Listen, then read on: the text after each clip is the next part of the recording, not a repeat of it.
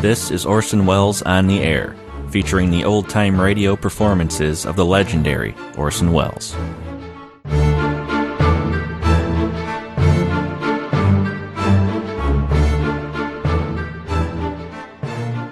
Welcome back to Orson Welles on the Air. Thanks for joining me once again. On this episode, we'll hear something suitable for Halloween. It's the June 21st, 1946 production of The Hitchhiker from the Mercury Summer Theater.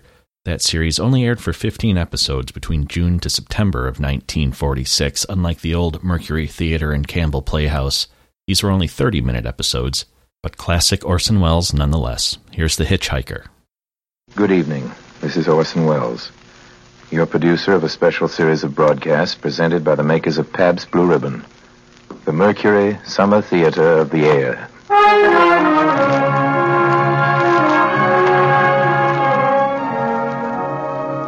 Ladies and gentlemen, the element of suspense is so vital to our story tonight that our sponsors, the makers of Pabst Blue Ribbon Beer, are omitting their usual commercial message during the intermission between the acts, so that our play will go uninterrupted from spooky start to spooky finish.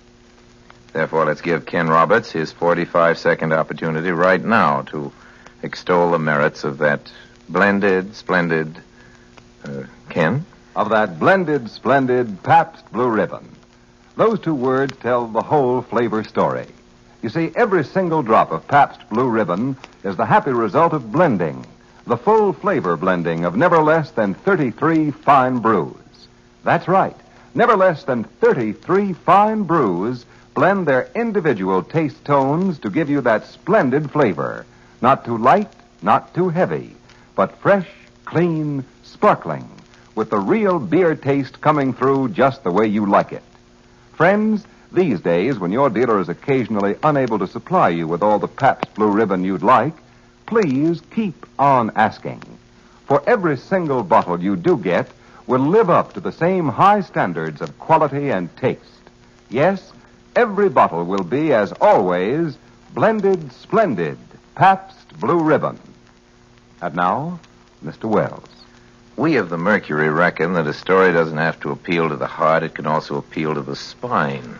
Sometimes you want your heart to be warm. Sometimes you want your spine to tingle. Well, the tingling, it's to be hoped, will be quite audible as you listen tonight to a classic among radio thrillers. Its author is one of the most gifted of all the writers who've ever worked for this medium, Lucille Fletcher, who wrote the greatest single radio script ever written, Sorry, Wrong Number.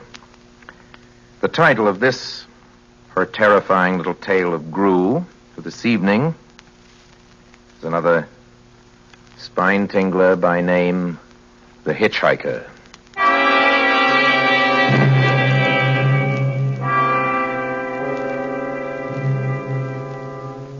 am in an auto camp on Route 66, just west of Gallup, New Mexico.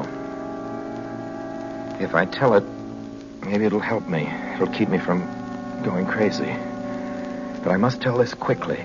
I'm not crazy now. I feel perfectly well. Perfectly well. Except that I'm running a slight temperature. My name is Ronald Adams. I'm 36 years of age, unmarried, tall, dark, with a black mustache. I drive a 1940 Ford V8, license number 6B7989. I was born in Brooklyn. All this I know. I know that I'm at this moment perfectly sane. That it is not me who's gone mad, but something else. Something utterly beyond my control. But I must speak quickly.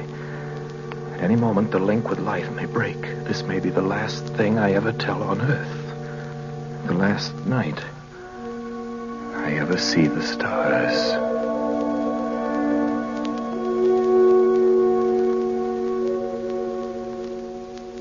Six days ago, I left Brooklyn to drive to California.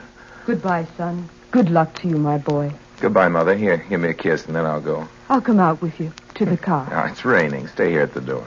Oh. Hey, what's this, tears? Oh, it's just the trip, Ronald. I wish you weren't driving. Oh, Mother, there you go again. People do it every day. I know, but you'll be careful, won't you? Promise me you'll be extra careful. Don't fall asleep or drive fast or pick up any strangers on the road. Strangers? Don't you worry. There isn't anything going to happen. It's just 8 days of perfectly simple driving on smooth, decent, civilized roads with a hot dog or a hamburger stand every 10 miles. I was in excellent spirits. Drive ahead. Even the loneliness seemed like a lark. But I reckoned without him. Crossing Brooklyn Bridge that morning in the rain, I saw a man leaning against the cables. He seemed to be waiting for a lift. There were spots of fresh rain on his shoulders. He was carrying a cheap overnight bag in one hand. He was thin, nondescript, with a cap pulled down over his eyes. He stepped off the walk, and if I hadn't swerved, I'd have hit him. I almost did. Almost did hit him. Now, I would have forgotten him completely, except that just an hour later, while crossing the Pulaski Skyway over the Jersey Flats, I saw him again. At least he looked like the same person. He was standing now with one thumb, pointing west. I couldn't figure out how he'd got there, but I thought maybe one of those fast trucks had picked him up, beat me to the Skyway, and let him off. I didn't stop for him. Then, late that night, I saw him again. It was on the new Pennsylvania Turnpike between Harrisburg and Pittsburgh. It's 265 miles long with a very high speed limit. I was just slowing down for one of the tunnels when I saw him standing under an arc light by the side of the road. I could see him quite distinctly. The bag, the cap, even the spots of fresh rain spattered over his shoulders. He hailed me this time. Hello! Hello! I stepped on the gas like a shot. That's lonely country through the Alleghenies, and I had no intention of stopping. Besides, the coincidences, or whatever it was, gave me the willies. I stopped at the next gas station. Yes, sir. Fill her up, will you? Check your oil? No, thanks. Nice night, ain't it? Yes. Yeah, it hasn't been raining here lately, has it? Not a drop of rain all week. Oh, no? I suppose that hasn't done your business any harm. Well, people drive through here all kinds of weather. Mostly business, though. Ain't many pleasure cars out in the turnpike this season of the year. I guess not. What about hitchhikers? Hitchhikers here? Why, what's the matter? Don't you ever see any? A guy'd be a fool to start out to hitchhike on this road. Look at it. Then you never see anybody? Nope. Maybe they get a lift before the turnpike starts. I mean, you know, just before the toll house. But then it's a mighty long ride. Most cars wouldn't pick up a guy for that long a ride. This is pretty lonesome country here, mountains and woods. Yeah. You ain't seen nobody like that, have you? Oh, no. It's just a technical question. Oh, I see. Well, that'll be $1.49 with the tax.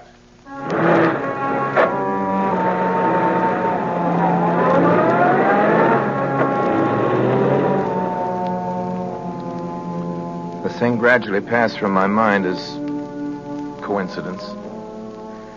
I had a good night's sleep in Pittsburgh. I didn't think about the man all next day until just outside of Zanesville, Ohio. I saw him again.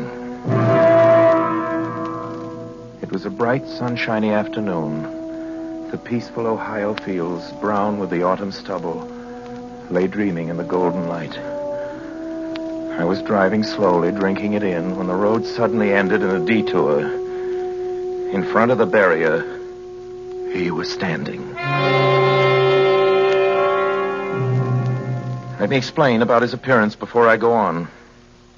I repeat, there was nothing sinister about him. He was as drab as a mud fence, nor was his attitude menacing. He merely stood there, waiting, almost drooping a little, the cheap overnight bag in his hand. He looked as though he'd been waiting there for hours. And he hailed me. He started to walk forward. Hello! I'd stopped the car, of course, for the detour. For a few minutes, I couldn't seem to find the new road. I realized he must be thinking that I'd stopped for him. Hello! No, oh, I'm... Not just now. I'm sorry. Going to California? No, not today. The other way. I'm going to New York. Sorry.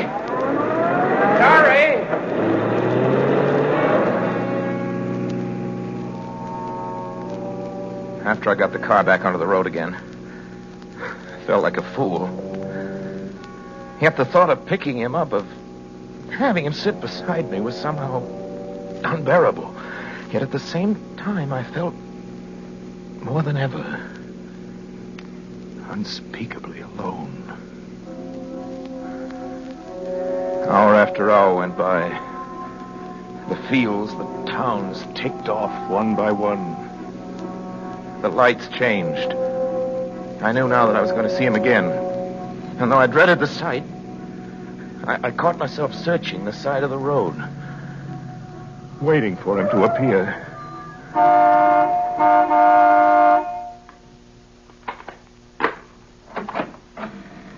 Yep. What is it? What you want? You sell sandwiches and pop here, don't you? Yep, we do. In the daytime. But it close up for the night. I know, but I was wondering if you could possibly have a cup of coffee. Black coffee. Not at this time of night, mister. My wife's a cook and she's in bed. Well, now, listen, just a minute ago, there was a man standing here, right beside here, and he was a suspicious-looking man. Henry? Who is it, Henry? It's nobody, Mother.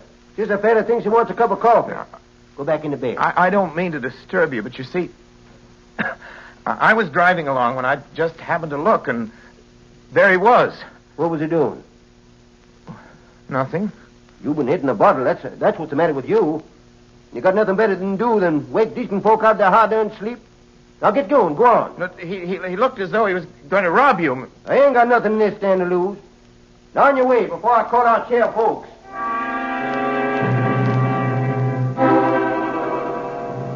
I got into the car again and drove on slowly. I was beginning to hate the car. If I could have found a place to stop to rest a little, but I was in the Ozark Mountains of Missouri now. Few resort places there were closed. I had seen him at that roadside stand. I knew I'd see him again. Maybe at the next turn of the road. I knew that when I saw him next, I'd run him down.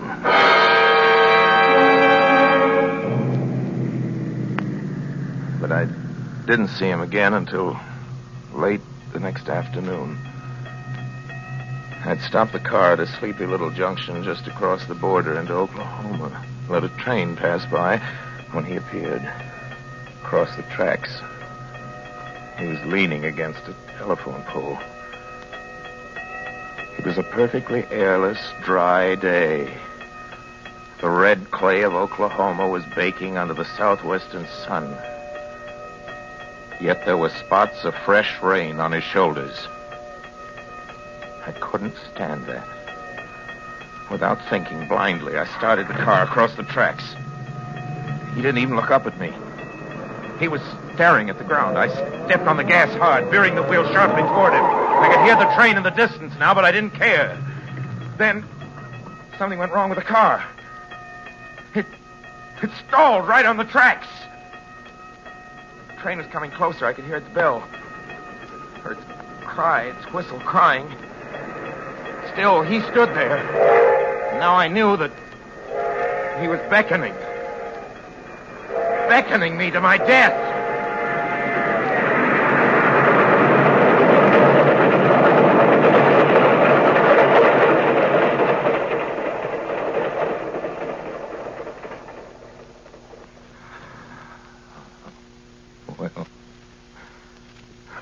Frustrated him that time. The starter had worked at last. I managed to back up, but after the train had passed, he was gone. I was all alone in the hot, dry afternoon.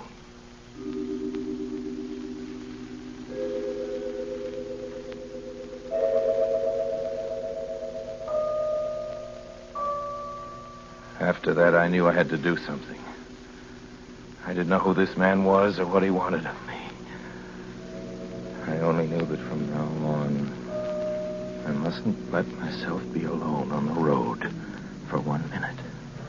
Hello there. Hello. Like a ride? What do you think? How far you going? Amarillo. I'll take you to Amarillo. Amarillo, Texas? Yeah, I'll drive you there. Gee. Hop here. Mind if I take off my shoes? My dogs are killing me. No, go right ahead. Oh, gee, what a break this is. Swell car and decent guy, driving all the way to Amarillo. All I've been getting so far is trucks. You hitchhike much? Sure. Only it's tough sometimes in these great open spaces to get the brakes. Yeah, I think it would be, but I'll bet, though, if you got a good pickup and a fast car, you could get to places faster than, well, say, another person in another car. I don't get you. Well, you take me, for instance. Suppose I'm driving across the country at a nice, steady clip of about 45 miles an hour. Couldn't a girl like you just standing beside the road, waiting for lifts, beat me to town after town, provided she got picked up every time in a car that was doing 65 or 70 miles an hour? I don't know. Maybe she could, maybe she couldn't. What difference does it make? Oh, no difference. It just... Crazy idea I had sitting here in the car. Oh, imagine spending your time in a swell car thinking of things like that. What would you do instead? What would I do? If I was a good-looking fellow like yourself?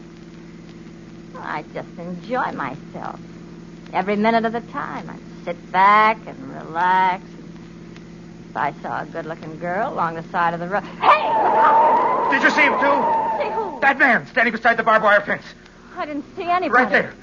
There was nothing, just a barbed wire fence. What did you think he was doing, trying to run into that barbed wire fence? There was a man there, I tell you. A thin, gray man with an overnight bag in his hand.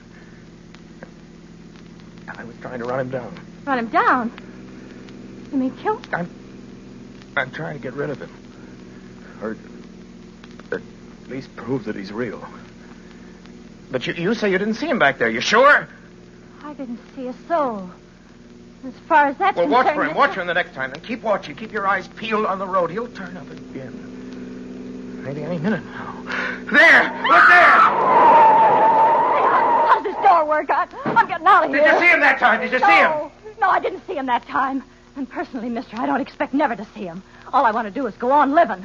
And I don't see how I will very long driving with you. No, look, I'm sorry. I don't know what came over me. Please, don't go. So if you'll excuse me, please, you can't go. Listen, how'd you like to go to California? I'll drive you all the way to California. Pink elephants all the way? No, thanks. Listen, please, just 1 minute. You know what I think you need, big boy? Not a girlfriend, just a good dose of sleep. There, I cut it now. No. No, you can't go. Leave your hands off of me, here. Leave your hands. Come back here, please. Come back.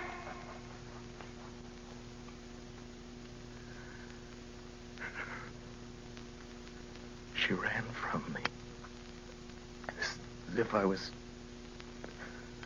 some kind of monster. A few minutes later, I saw a passing truck pick her up. I knew then that I was utterly alone. I was in the heart of the great Texas prairies. There wasn't a car on the road after the truck went by. Trying to figure out what to do, how to get hold of myself. If I could find a place to rest, or even if I could sleep right here in the car. Just a few hours. Some sleep. Just along the side of the road. I was getting my winter overcoat out of the back seat to use as a blanket. Just as a blanket. When I saw him coming toward me. Coming toward me. Emerging. From the herd of moving steer. I didn't wait for him to come any closer. Maybe I should have spoken to him then. Fought it out then and there, for... Now he began to be everywhere. Whenever I stopped, even for a minute, for gas, for oil, for a drink, a pop, a cup of coffee, a sandwich... He was there. I saw him standing outside the auto camp in Amarillo that night when I dared to slow down. He was standing near the drinking fountain, a little camping spot just inside the border of New Mexico. He was waiting for me outside the Navajo reservation where I stopped to check my tires. I saw him in Albuquerque where I bought 10 gallons of gas. I was afraid now. Afraid to stop. I began to drive faster and faster. I was in lunar landscape now. The great arid mesa country of New Mexico. I drove through it with the indifference of a fly, crawling over the face of the moon. And now he didn't even wait for me to stop, unless I drove at 85 miles an hour over those endless roads. He waited for me at every other mile. I'd see his figure. Shadowless, flitting before me, still in its same attitude, over the cold and lifeless ground, flitting over dried-up rivers, over broken stones cast up by old glacial upheavals, flitting in the pure and cloudless air.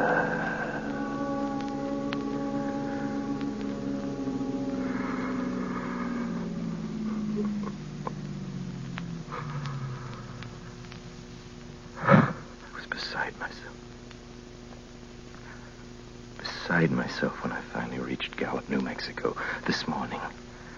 There's an auto camp here. It's cold. Almost deserted this time of year. I went inside and asked if there was a telephone. I had the feeling that if I could speak to somebody familiar, somebody that I loved, I could pull myself together. Number, please. Long distance. Thank you.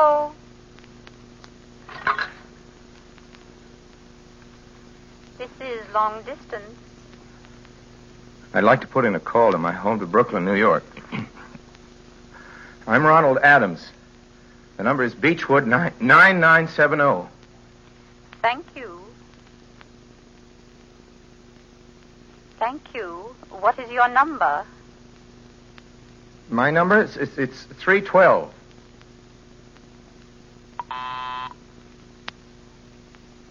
Albuquerque.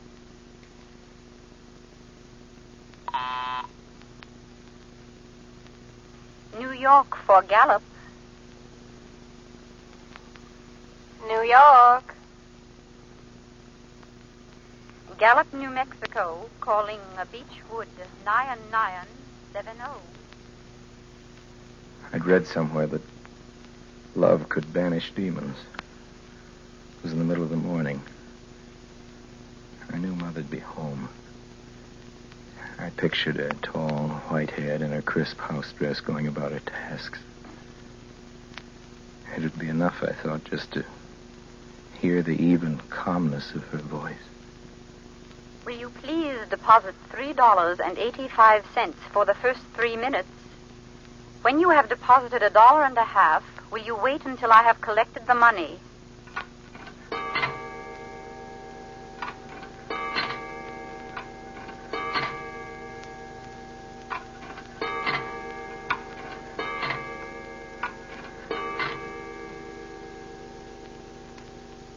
All right. Deposit another $1.50.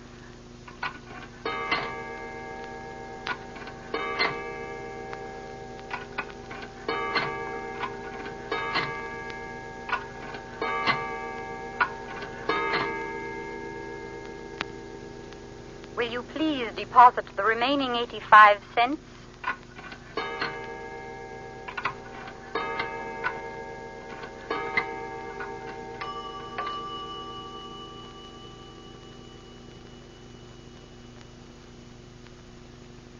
Ready with Brooklyn. Go ahead, please. Hello? Mrs. Adams' residence. Hello. Hello, Mother? This is Mrs. Adams' residence. Who is it you wish to speak to, what? Please? Who is this? This is Mrs. Whitney. Mrs. Whitney? I don't know any Mrs. Whitney. Is this Beachwood 9970? Yes. Where's my mother? Where's Mrs. Adams? Mrs. Adams is not at home. She's still in the hospital. The hospital? Yes. Who is this calling, please? Is it a member of the family? What's she in the hospital for? She's been prostrated for 5 days. A nervous breakdown. Nervous? Who is this calling? Nervous breakdown. My mother's never... It's all taken place since the death of her oldest son, Ronald. Since the death of her oldest son, Ronald? Hey, what is this? What number is this? This is Beachwood 9970. It's all been very sudden. He was killed just 6 days ago in an automobile accident on the Brooklyn Bridge. Your 3 minutes are up, sir. Your 3 minutes are up, sir. Your 3 minutes are up, sir. Sir, your 3 minutes are up. Your 3 minutes are up, sir. And so, I'm sitting here in this deserted auto camp in Gallup, New Mexico. And so I'm trying to think. I'm trying to get a hold of myself. Otherwise I'll go crazy. Outside, it is night. The vast, soulless night of New Mexico. 1,000,000 stars are in the sky. Ahead of me stretch 1,000 miles of empty mesa and mountains, prairies, desert. Somewhere among them, he is waiting for me.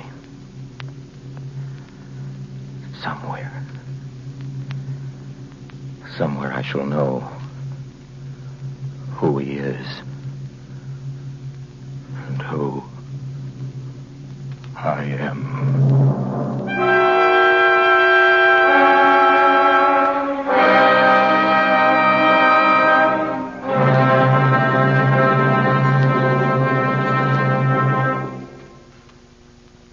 Orson Welles will be back in just a few seconds to tell you about next week's production of the Mercury Summer Theater. But first, the makers of Pabst Blue Ribbon wish to remind you that, though you may not be able to get Pabst Blue Ribbon every time you want it in these days of grain restrictions, it is well worth your while to keep asking, for every bottle you do get will continue to live up to its name. And speaking of grain restrictions, not a single grain of wheat is being used in the brewing of beer and ale. And the grains that are being used by breweries are not the grains wanted for famine relief. Now, let me repeat. When you do get Pabst Blue Ribbon, you can be sure this truly great beer will be, as always, the happy blending of never less than 33 fine brews. As always, blended, splendid Pabst Blue Ribbon. Now, here is Orson Welles. Well, next week, ladies and gentlemen, we bring to your radio another Mercury favorite. We hope a favorite of yours. You've asked for it many times. We've performed it many times. Jane Eyre. And Jane will be played by a Mercury actress who was heard tonight and has been heard so often on our shows. One of the most gifted people we know in our business, Miss Alice Frost. Jane Eyre, then, with Alice Frost and your obedient servant. That's the same time next week, same station. Please join us. Until then, speaking for my sponsors, the makers of Pabst Blue Ribbon Beer, for all of us on the Mercury Theater, including Bernard Herrmann, who wrote and conducted the music on this program, I remain, as always, obediently yours.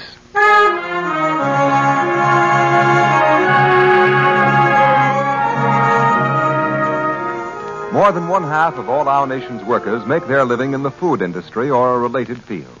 One of the largest groups in the food industry are the grocers. Next week in Chicago, the National Association of Retail Grocers, which represents more than 500,000 retailers, is holding its first post-war convention. at which problems of food distribution will be discussed and new ideas and methods will be worked out to better serve its customers. The makers of Pabst Blue Ribbon beer salute the grocer who is doing his very best under trying conditions to keep America well fed. This program came to you through the courtesy of the Pabst Brewing Company of Milwaukee, Wisconsin, makers of blended, splendid Pabst Blue Ribbon. This is CBS, the Columbia Broadcasting System.